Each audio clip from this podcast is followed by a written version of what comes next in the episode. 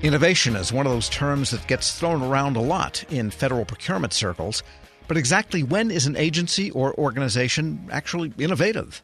What stops agencies from trying something new or different when it comes to buying goods or services?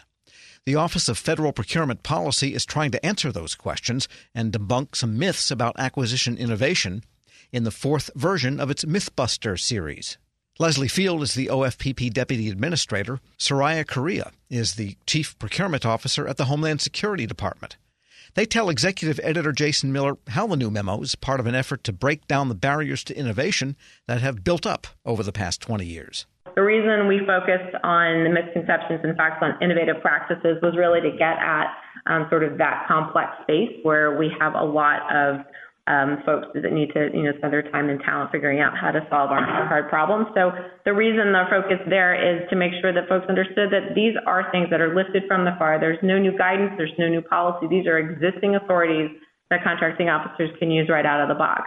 And so I think articulating that in a sort of a an easy to look at document along with some examples of where that innovation was successful was a powerful combination. The one thing I really like about this is we're going to make this a living document, right? This isn't static. We're going to add examples. We're going to try to connect folks who are working on similar kinds of things and put resources up um, on the acquisition gateway so that contracting officers, program managers, and everybody involved, lawyers, everybody involved in the process understands what they can do.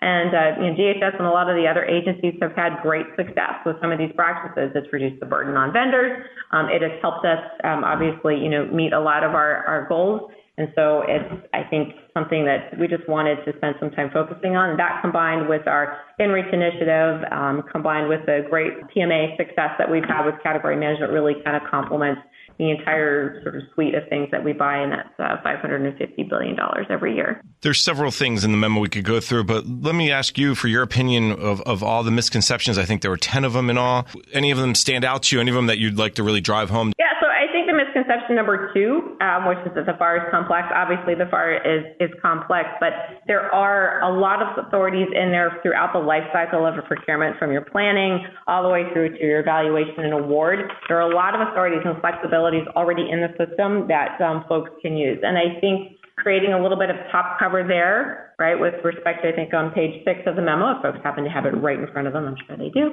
Um, on the acquisition planning phase, there are lots of different ways that we can get industry engagement early and often, and that's been sort of the, the backbone of our Mythbusters guidance, is that industry is really important in our acquisition planning phase, and we want to make sure that those engagements are productive and meaningful. So I think the acquisition planning piece is is really strong there. Obviously, going through the, the solicitation and the evaluation, there are lots of different techniques that folks are using now. So I think that really helps think about the entire process and engagement's not just on the planning, but it's through the entire process all the way through um, to the debriefings. And that really, again, is part of the Mythbusters sort of series is making sure that those engagements are productive and rich. One of the lessons I think from previous Mythbusters memos is ensuring that this trickles down, right?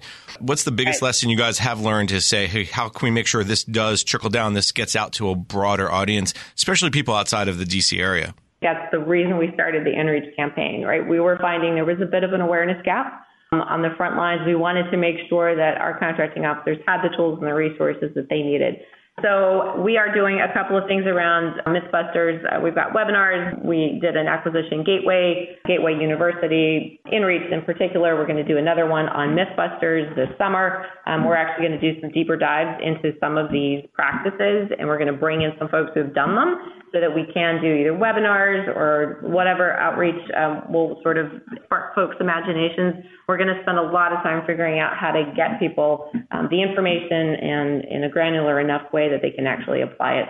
And the other piece of this, obviously, is not just the contracting officers, but it's the program folks, and especially we'll, we'll call them out the lawyers who are the most risk averse people that you that the contracting officers end up running up against. How do you deal with those uh, other individuals to make sure that they know that this memo exists and what's in the memo? We issued uh, guidance on the acquisition innovation advocates, and so every agency has an uh, innovation advocate that is supposed to lead the agency to use some of these practices and provide the top cover at the agency along with the senior procurement exec, the chief acquisition officer, um, the OSDBUs and all the other folks involved in the process. So, so we have that council. We're trying to drive the change there. We're also trying to drive it through the, the front line. We also have a procurement attorneys roundtable that we're using to help the, the attorney com- community understand what's out there. Uh, the other thing we did with Mythbusters was to attach just a tear sheet for the first two Mythbusters guidance so that folks can just take it and they can they can hand it to somebody and say, look, OFPP uh, is recommending that we use these practices, right? So that's kind of our top cover. We're trying to drive top cover, obviously, through the senior procurement execs and then down through the inreach through the frontline form. So, and the other folks. So I think we're really trying to hit it kind of on all fronts that these are existing authorities that could be incredibly helpful in helping agencies meet their needs. And so we feel really good that, um, you know, that, that we were able to, to put this together and we look forward to working on it over the summer. Leslie, you mentioned the procurement attorneys roundtable. I think this may be the first time I've ever heard about this. Maybe it's not new, but maybe it's the first time you guys have talked about it. Can you just offer a little more about what that is, how often they meet, who's involved, and a little more background? Not a large group. is actually just a sort of an informal group of uh, procurement attorneys that we meet with on occasion, just to make sure that you know we're aligned um, with everything that they're thinking, that we're taking you know their their thoughts into consideration. So it's not a formal kind of group with lots of rules and structure. It's really just sort of a sounding board for us um, as we as we put out these policies and think about what else we need to do. I also caught up with Soraya Correa, the Chief Procurement Officer at the Homeland Security Department, to get her take on the latest Mythbusters memo and how she'll spread the word to her staff. It's emphasizing that we need to do a better job of engaging with industry, that it is encouraged. It's good to be transparent and open and engage industry early and often in the process because we're going to yield uh, better procurements. And I think that's what good government is about. We're going to create better and more effective processes when we do that. I can tell you that my experience has been that the more that we engage with industry here, the better solutions we're getting. We believe that industry finds us to be a little bit more transparent than in the past. How how are you ensuring that the frontline folks, the folks that, that are doing contracting every single day, for a memo like this, it's really more about communication. So, is there anything you're doing specifically? So, first of all, we do share the memo. We try to set so I have the ability to communicate with my procurement community directly. I can actually send them emails directly. They can hear from me, and I have a mailing list of all the procurement professionals that are out there, and and the acquisition and community in general. So, one of the things that we do is we share the MythBusters memos with everybody. So we physically send it to them. I send them the link, that is, I should say, through an email. But then the other thing that I do is I take the opportunity when I'm talking at things like town halls or uh, what I call my procurement community town hall, which of which I'm having one next week.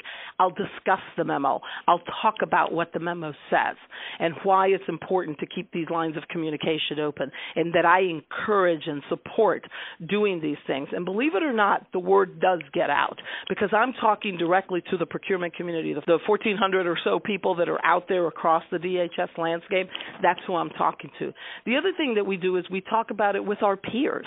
So I talk with my CXO community and I share with them this kind of information so that they talk about it with their peers.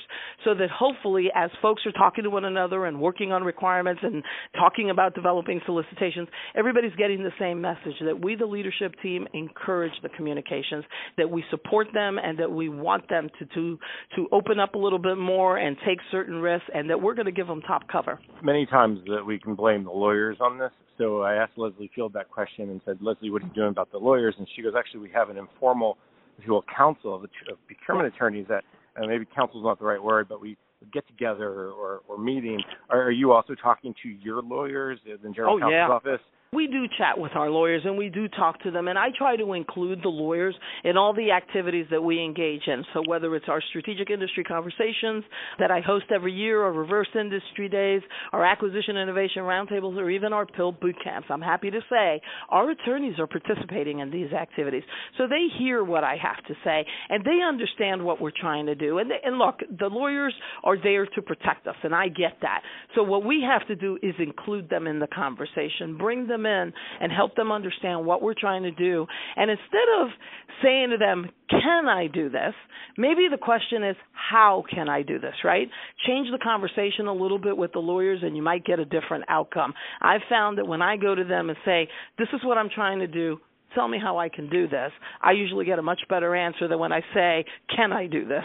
Soraya Correa is the Chief Procurement Officer at the Homeland Security Department. You also heard from Leslie Field, Deputy Administrator of the Office of Federal Procurement Policy. They were speaking with Federal News Network's Jason Miller. Find the interview at federalnews.com slash Federal Drive. Subscribe to the Federal Drive on Apple Podcasts or Podcast One. When you think about something that brings out the best in us, it usually involves helping someone else.